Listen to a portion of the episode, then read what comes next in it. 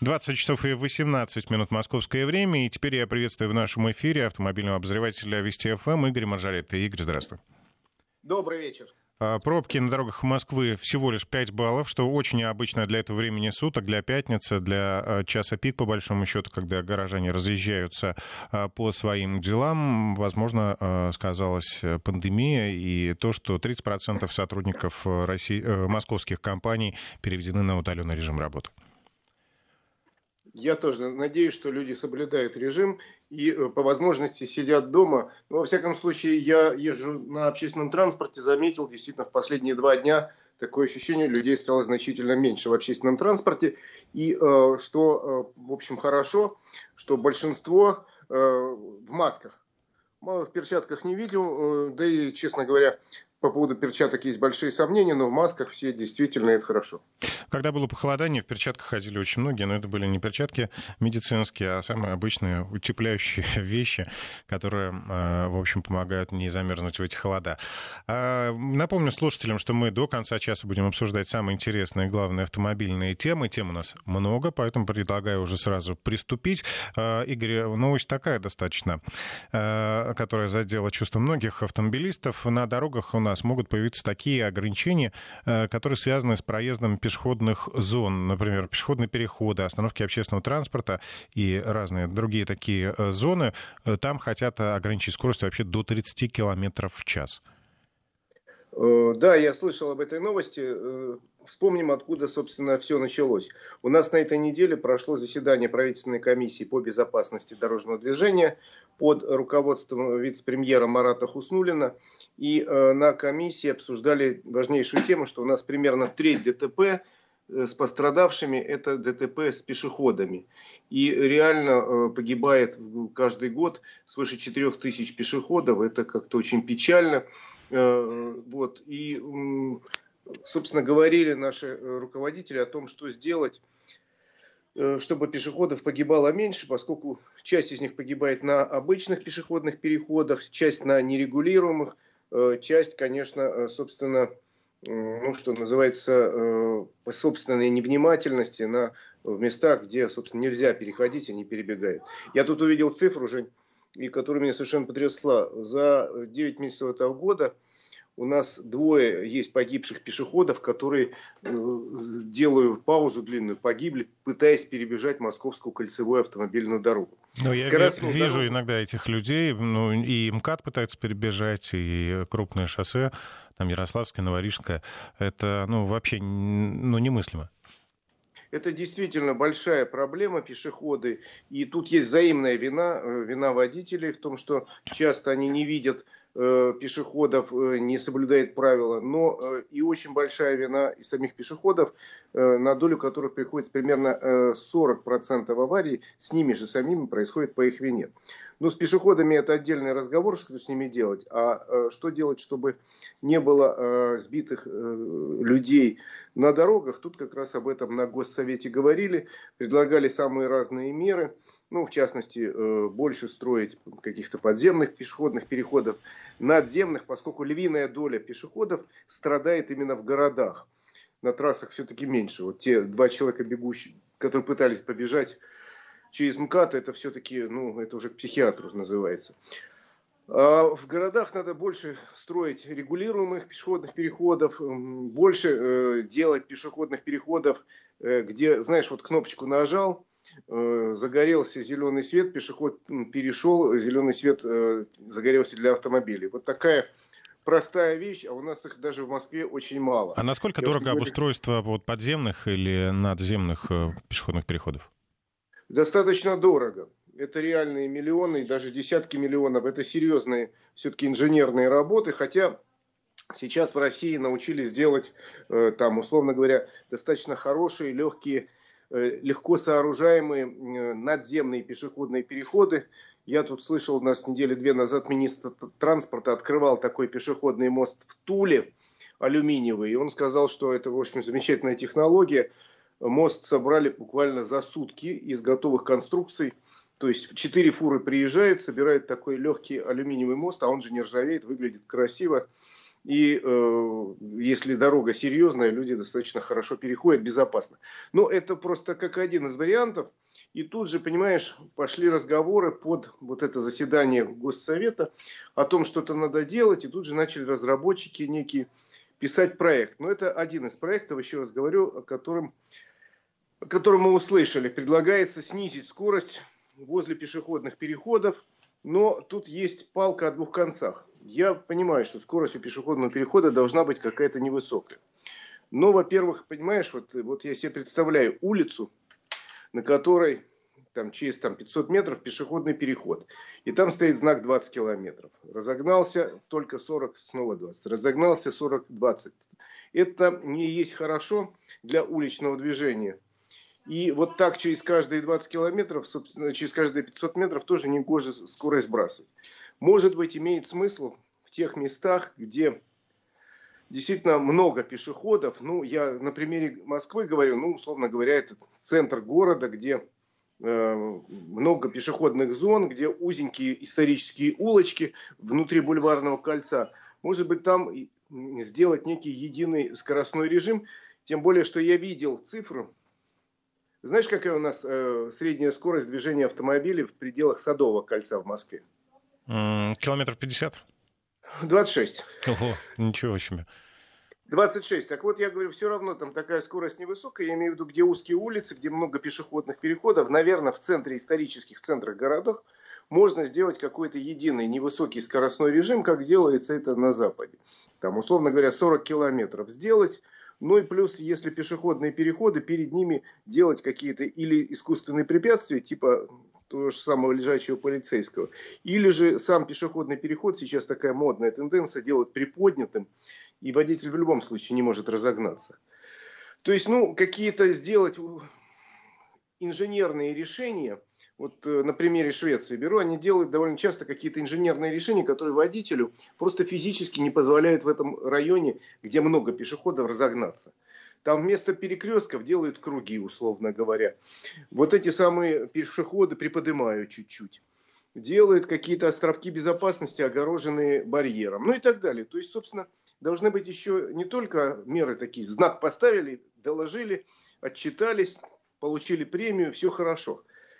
Должны быть какие-то инженерные решения, еще раз говорю, ну, то есть, таким образом можно просто повесить знак кирпича, и уже точно не будет никаких ДТП да, с пешеходами. все. Или вкопать бетонный столб и сказать, все, дальше не едем. Э, надо каким-то образом искать компромисс, но и при этом делать такой, эм, сделать такую организацию движения в городе, чтобы просто в каких-то местах, где много пешеходов, разогнаться было нельзя.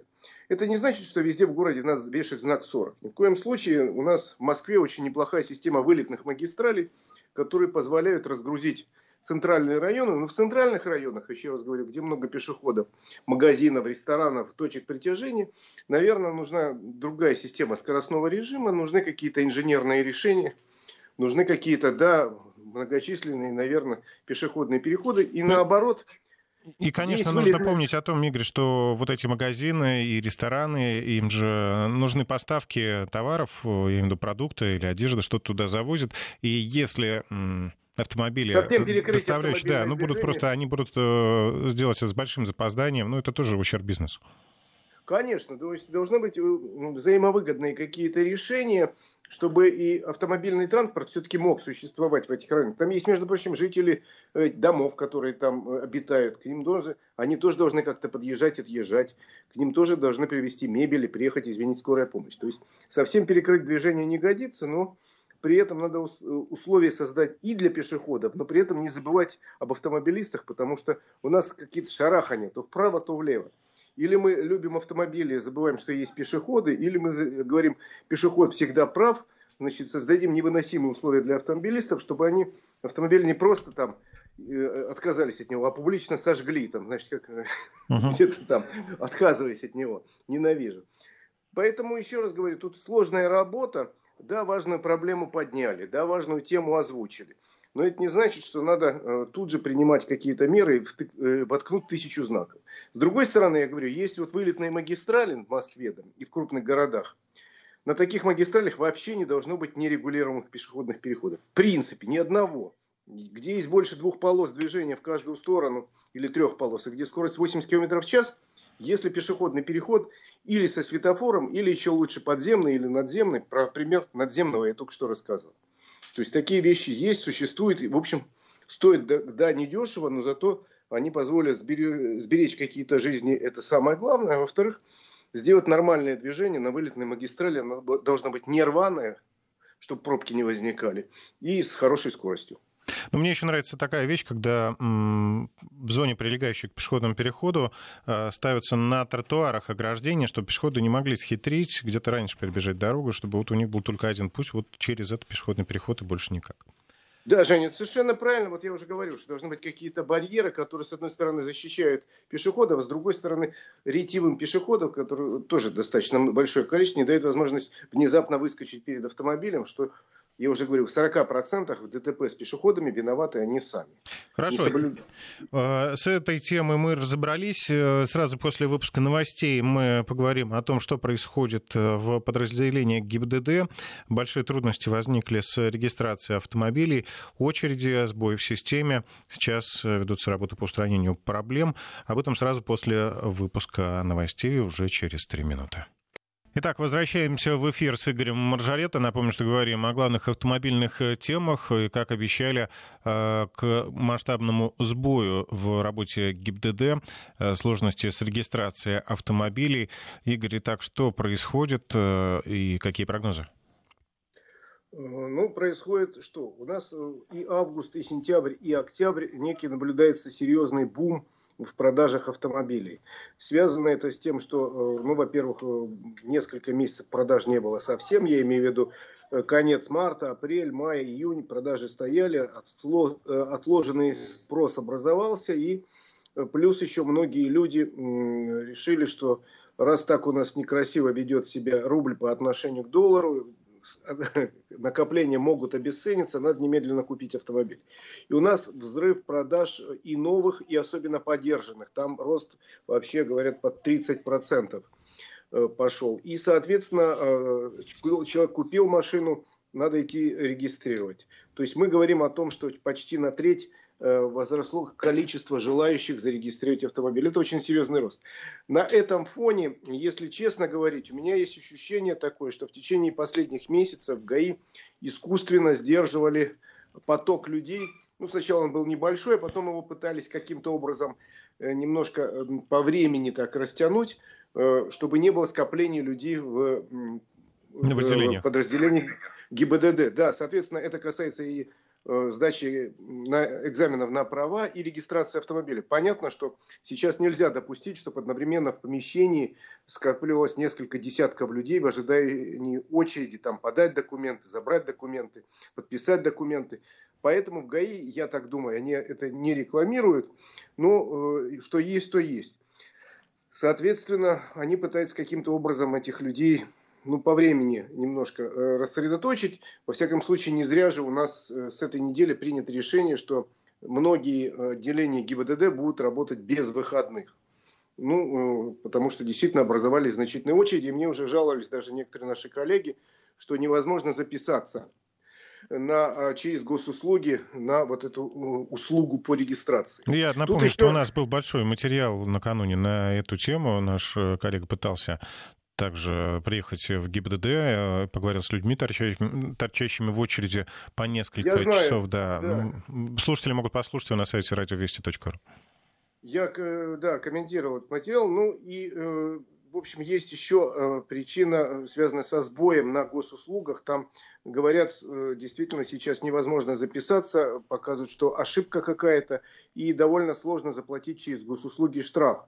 Это проблема уже серьезная, системная, связанная с цифровизацией, связанная с цифровой услугой. Это очень плохо, но я надеюсь, тут решат компьютерщики эту проблему. И в этой же ситуации, я думаю, что задача городских Э, городского департамента по цифровым технологиям просто лечь косми, что называется, ну, наладить работу, потому что это подрывает сильно доверие к такого рода услугам.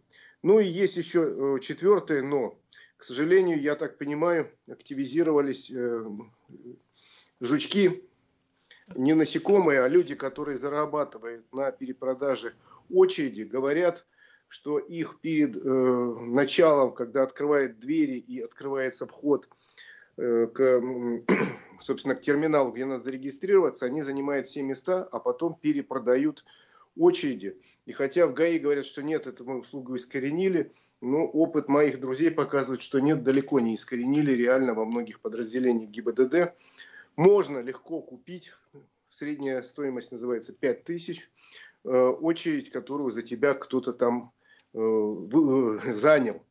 И это очень некрасиво. И опять же, дело чести подразделения ГАИ столицы разобраться с этой противной, неприятной практикой, разогнать этих людей, потому что, еще раз говорю, последние годы мы как-то начали значительно лучше относиться к органам госавтоинспекции. Э, действительно начала она работать быстрее, появились многие регламенты. Мы уже привыкли, что офицер ГАИ это какой-то такой интеллигентный человек.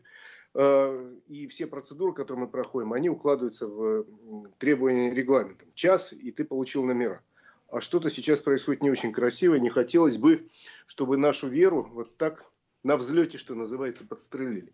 Поэтому давай следить внимательно за этой ситуацией. И будем рассказывать, что происходит. Надеюсь, еще раз говорю, что э, в госавтоинспекции сумеют наладить порядок, ну и, соответственно, сайт госуслуги тоже не будет виснуть и выдавать вместо ожидаемого времени записи ошибка номер такая-то. Ну, вообще, если вы купили машину сегодня, например, да, или завтра планируете это сделать, можно не переживать, потому что у вас есть 10-дневный э, срок, да, в течение которого вы можете выждать, может быть, э, система заработает, все наладится, и вы тогда спокойно приедете, запишетесь на госуслугах и поставите без головной боли. Ну, то есть э, не надо сейчас рваться прям во что бы то ни стало поставить машину на учет. Да, Жень, вообще, если честно, я нашим слушателям бы дал совет свой с точки зрения опыта. Сейчас у нас действительно ажиотаж, связанный с тем, что многие бросились покупать автомобили. И в этой ситуации э, вдруг начали выплывать какие-то некрасивые вещи. И цены растут быстрее, чем мы хотели бы.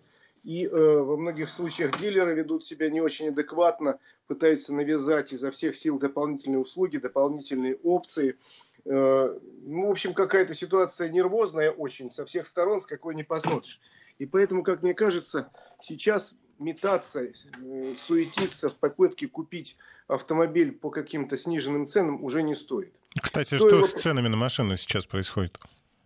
Стоило суетиться и э, пытаться сделать это летом. Сейчас цены пошли вверх, причем да, растут достаточно быстро. Если говорить о ценах э, за последние годы, то по данным агентства «Автостат» с э, лета 2014 по нынешнее время цены на автомобили в среднем в России выросли практически на 70%. А вот за последнее время цены на автомобили в этом году уже выросли процентов на 15. Тут есть объективные тому причины. Ну, например, к сожалению, доллар вырос, а рубль девальвировался – и э, девальвировался почти за этот год почти на 30%, цены же выросли только на 15%. Поэтому понятно, что цены будут расти быстрее на импортируемые иномарки, медленнее на автомобили, которые собирают в России, но все равно будут расти. Поэтому еще раз говорю, факт этот ну, мы не можем отменить. Попытка купить по сниженным ценам уже, наверное, опоздали, тем более, что сейчас не такой большой выбор у дилеров автомобилей. То есть на складах Связано... уже ничего не осталось? Ничего не осталось, и то, что осталось, они пытаются продать в три дорого, пытаясь навязать какие-то э, ненужные вам часто э, дополнительные опции. Поэтому мой совет немножко выдохнуть и успокоиться. Да, мы дождемся еще небольшого роста, потому что небольшого, потому что в большинстве дилеров и э, производителей уже цены подняли, пока больше поднимать если будут, то очень осторожно, 1% там плюс, не более того. Поэтому сейчас, наверное, выгоднее переждать хотя бы до конца ноября, когда будут полностью удовлетворены все заказы по завозу автомобилей. Сейчас все автомобильные заводы, надо сказать, работают в 2-3 смены, пытаясь э, вот на волне этого повышенного спроса удовлетворить его. Поэтому где-то через полмесяца, через месяц, уверяю вас, ажиотаж спадет, и вдруг снова, как из небытия, появятся снова акции какие-то, появятся снова скидки, о которых вот сейчас говорить вообще не приходится. То есть, наверное, не надо поддаваться такому психозу всеобщему и бежать немедленно. А, побежал, вот я, давайте куплю. А вот этого нет, давайте что есть. Вот забираю немедленно, заверните. А, надо еще там оплатить это. Согласен. Не надо соглашаться, наверное, на первое же предложение. Лучше немножко подождать. Хотя, наверное, возможно, там вы получите плюс там 1-2% к цене, но зато, может быть, появится возможность поторговаться за какие-то скидки поторговаться за дополнительные нужные опции, поторговаться за какие-то небольшие подарочки. Это будет, уверяю вас, опыт большой. Э, развитие нашего рынка, наблюдаю его больше 20 лет. Поэтому, еще раз говорю, может быть, немножко подождать и не суетиться, и не пытаться немедленно купить все, что, чтобы, чтобы ты, лишь бы что-то купить. Ну, а если машина у вас уже есть, то, в принципе, можно просто помыть ее, например, убрать салон, э, купить освежитель воздуха и поездить еще на ней. Ну, да, потом... Сделать просто хорошее ТО. Например, покупает в трейдин автомобиль, сдают в трейдин старый, покупает новый. Мне говорят, вот, новый же подорожает. Я говорю, ну, подержанный же тоже подорожает. То, что вы сдаете, тоже станет стоить не на 100 рублей, на, там, на 1000, на 10 тысяч рублей дороже. В результате вы ничего особенно не потеряете. Сейчас создалась такая странная ситуация, э, рассказывал мне один э, из дилеров, что, эм, который занимается подержанными автомобилями, что часто подержанный двухлетний автомобиль стоит э, практически как новый. Так что это очень странно, это очень нетипично, надо просто немножко переждать. И сейчас очень хорошо продавать что-то не нужно. Чтобы купить что-то не нужно, надо сначала продать что-то не нужно. Так вот, продать это можно, конечно, если очень хотите, можете чуть-чуть даже подзаработать. Но вот купить новое, нет, сейчас слишком сложное время, такое суетное, когда, ну, с моей точки зрения, надо чуть-чуть выждать и не суетиться. А, любые машины, новые или э, подержанные, нужно готовить к зиме. Сейчас э, уже середина, да, ближе к концу уже октября, и зима уже э, не за горами. Пора переобуваться. Не все еще это сделали. Можно слышать это по потоку. Где-то слышу слева-справа, где-то э, слышен звук шипов. Ну, а где-то либо, либо на липучке едут, э, либо на все сезонки, либо вот еще на летней шине достаточно тихо кругом.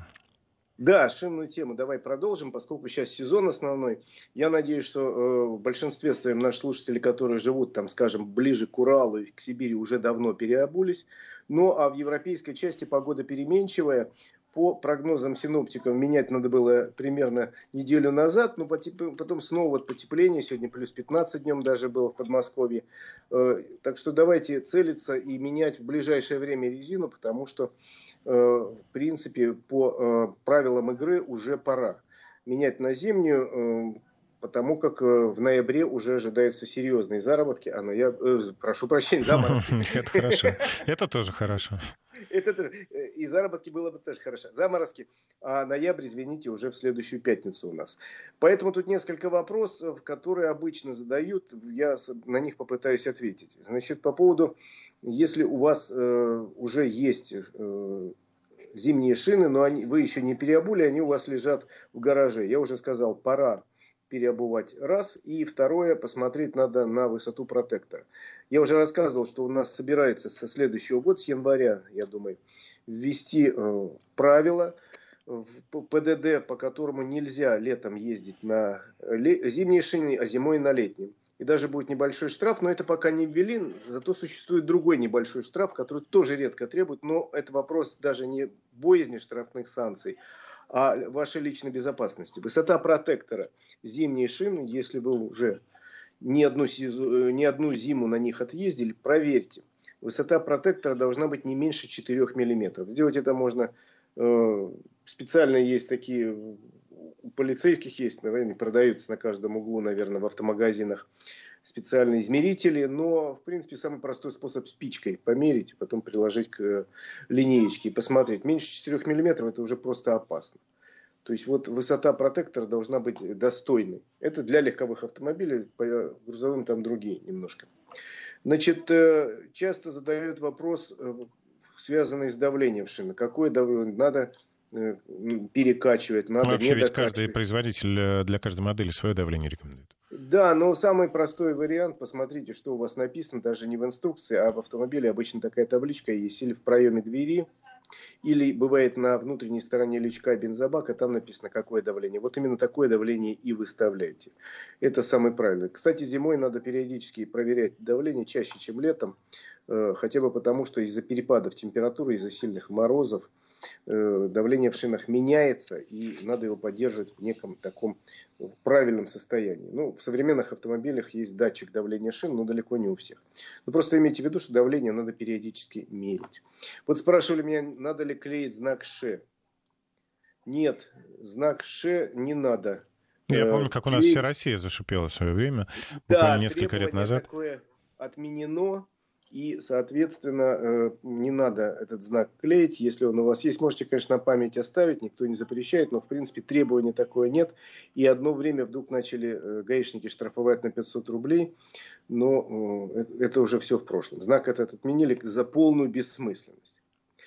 Значит, смотрите, значит, что касается э, вопроса есть часто по поводу обкатки зимних шин. Э, теоретически э, производители рекомендуют небольшую обкатку шин проводить. Что это такое? Вы только их поставили, вы э, первые там километров 500 э, пробега, условно говоря, не надо ехать с превышением скорости, не надо со свистом входить в повороты, шины должны притереться. И вы должны привыкнуть к этим шинам, потому что они немножко меняют манеру вождения любого человека. Соответственно, надо просто им дать возможность притереться и вам приспособиться к ним. Считается, что 500 километров это максимум потом можно уже переходить на какой-то нормальный стиль езды. Но в любом случае зимнее вождение должно отличаться от летнего кардинально. Потому что, э, возможно, где-то там вы едете даже по хорошей сухой дороге, пойдется там кусочек льда. И где-то там образуется, даже если плюсовая температура, туманы в низинах. Ну, в общем, надо забыть про резкие повороты, забыть про резкие торможения со свистом.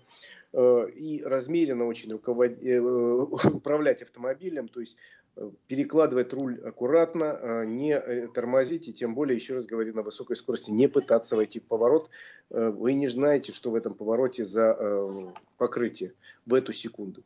Менять, то есть резко менять, не резко, а плавно менять стиль вождения, э, переходя с летнего вождения, которое может позволить более такой энергичный, на более спокойное зимнее. Ну и, соответственно, э, еще раз говорю, еще кто не купил шины, выбирайте для себя те, которые вас устроят. Э, я уже говорил, что большинство россиян покупает шипованные шины. Вопрос спорный сильно. Мне-то сегодня товарищ рассказывал, говорит, перегонял машину, говорит, на, поставил, говорит, радостно рассказывал, поставил, говорит, шину, у меня шипованный, замечательный, перегонял машину, и там, собственно, гараж такой многоярусный, и там э, довольно крутой подъем такой, ну, как на все многоярусные гаражи, как правило, такой крутой подъем с поворотом, и говорит, я еле доехал. Говорю, что такое? На, на шипах, вот по этому крутому подъему с резкими поворотами, Ой, говорит, так скользко. Я говорю, ну, что ж ты хочешь? Ну, вот мне шипы нравятся. Говорит, ну, ради бога, только осторожнее, потому что Каждый шипы хороши, условно говоря, когда лед, когда снег, а когда полюсовая температура и тем более бетонный пол э, на паркинге такой – с крутыми поворотами. Это действительно очень сложно. Но э, сейчас достаточно большой выбор, кстати, э, не шипованных, э, фрикционных так называемых шин, предназначенных в том числе и для северных условий. Это сейчас в моде в Европе, и эта мода потихоньку приходит к нам. Я э, уже неоднократно рассказывал, что многие ведущие компании сейчас как раз активно продвигают Э, шины не шипованные. Ну вот у меня сейчас эти очередные испытания шин, э, зимних шин не шипованных компании Bridgestone. У них известная серия Blizzak. И вот новые предлагают шины, которые называются DMV3. Blizzak DMV3. Blizzak это вообще их марка зимних шин. Очень известна. Но вот эти, они не шипованные, говорят, что новые технологии резины позволяют серьезно сократить тормозной путь на льду аж на 9% но и, соответственно, на 25% увеличивается якобы износ. Э, может это колесо дольше прослужить. Я хочу посмотреть, как это будет, поэтому сейчас ничего говорить не буду. Хотя Bridgestone это крупнейший в мире производитель шин и, между прочим, крупнейший в России. У них, естественно, как и у других крупных производителей, есть свое производство. Огромный завод в Ульяновске, который обеспечивает шинами не только Россию, но и активно импортирует свою продукцию. Впрочем, еще раз говорю, я сам стою за нешипованные хорошие зимние шины, но еще и потому, что я житель города. И у меня все-таки редко бывает э, на моем пути встречаются там бездорожья, занесенные снегом, э, покрытые льдом э, реки, скованные льдом реки, там какие-то ледовые переправы. Это в моей жизни вообще на моем личном автомобиле, честно говоря, не встречается. Но если у вас такие тяжелые эксплуатационные условия, конечно, выбирайте то, что вам подходит. Хотите шип, пожалуйста, он у нас, в отличие от Европы, не запрещен. Более того, в целом ряде регионов настоятельно рекомендован. Потому что Россия это огромная. Россия ну, страна большая, да. Ну, уже в одной из наших программ наши слушатели поспорили, конечно, сколько сторонников шипованной резины, столько и противников. Слушай, ну, это, это, в общем, да, тут э, не место для споров, потому что производители спор. предлагают, это... можно купить и то, и это, да, выбирайте. Жень, это вечный спор тупоконечников с остроконечниками, и тут каждый будет прав. Ну, во-первых, каждый живет в каких-то условиях, а во-вторых, каждый живет в плену своих или э, чужих там мифов. Э, мы многие живем в плену тех каких-то э, представлений, которые вот подчеркнули где-то в детстве, и часто от них отказываться-то не хотим. А вот мой папа так ездил и говорил, что так и надо. Еще пару слов, значит, про шины. Значит, вы сняли летние шины, э, спрашивают часто довольно, как их хранить. Э, ну, знаете, хранить это все зависит от того, где у вас это место есть и есть ли оно вообще. Сейчас, кстати, в крупных городах многие шиномонтажные мастерские предлагают такую услугу, как хранение шин за небольшие относительно деньги. Они у вас заберут, каждую упакуют в отдельный пакет, сложат на стеллажах, и они у вас прекрасно доживут до весны в соответствующих условиях. Но если их есть возможность делать это дома – Лучше, конечно, не делать на балконе, потому что там постоянные перепады температуры. То влажно, то сухо. А если есть возможность где-то или в кладовке, или на даче, или в гараже, э, лучше каждую шину действительно запаковать в отдельный пакет. Сейчас на шиномонтаже можете даже бесплатно на любом взять и сложить их аккуратно или составить, в принципе, если э, на зиму на несколько месяцев можно друг на друга четыре колеса положить, если они не, э, не тяжелые. Можно их составить, но если вы их ставите вертикально, то их надо периодически э, там хотя бы раз в месяц переворачивать, чтобы э, не изменилась под собственным весом форма колеса. А, что-то еще э, есть какие-то еще советы? Давай я прочитаю сообщение от слушателя. Давай. У меня BMW X5 э, самой последней модели, последний год, последний кузов. Э, и, в общем, нужную резину просто ну, не могу найти. Тут не совсем понятно. Опечатка Т9, не совсем понятно, какая нужна, шипованная или не шипованная. Ну, вот, говорит, не могу владелец найти резину для своего автомобиля зимнюю, видимо, шипованную. Я, честно говоря, в это не верю. У нас сейчас такой выбор огромный. Э, в принципе, если не можете найти, обратитесь к дилеру, э, вам закажут для специальной вашей машины ту резину, которая нужна. Потому что э, дилер заинтересован в том, чтобы предложить вам не только вот купил автомобиль и все, вас забыли, а полный комплекс услуг. Так что вопрос, я думаю, ну, может быть, времени, может быть, желания и, может быть, там, расторопности дилера. Но в любом случае сейчас найти любую резину никаких проблем не составляет. Ну что, Игорь, наше время подходит к концу. Я хочу слушателей настроить уже на следующую встречу. Она состоится очень скоро, в это воскресенье в 14 часов в программе «Автодетали». Вновь мы встретимся с Игорем Мажорето. Будем обсуждать самые интересные темы. И, конечно, э, я надеюсь, отправимся в путешествие. Игорь, как всегда, расскажет нам, куда можно съездить э, с семьей на автомобиле, где что посмотреть и где какие дороги. Договорились в обязательном порядке. А всем хорошей дороги и берегите себя. Спасибо, Игорь Мажарета. Счастливо, до встречи.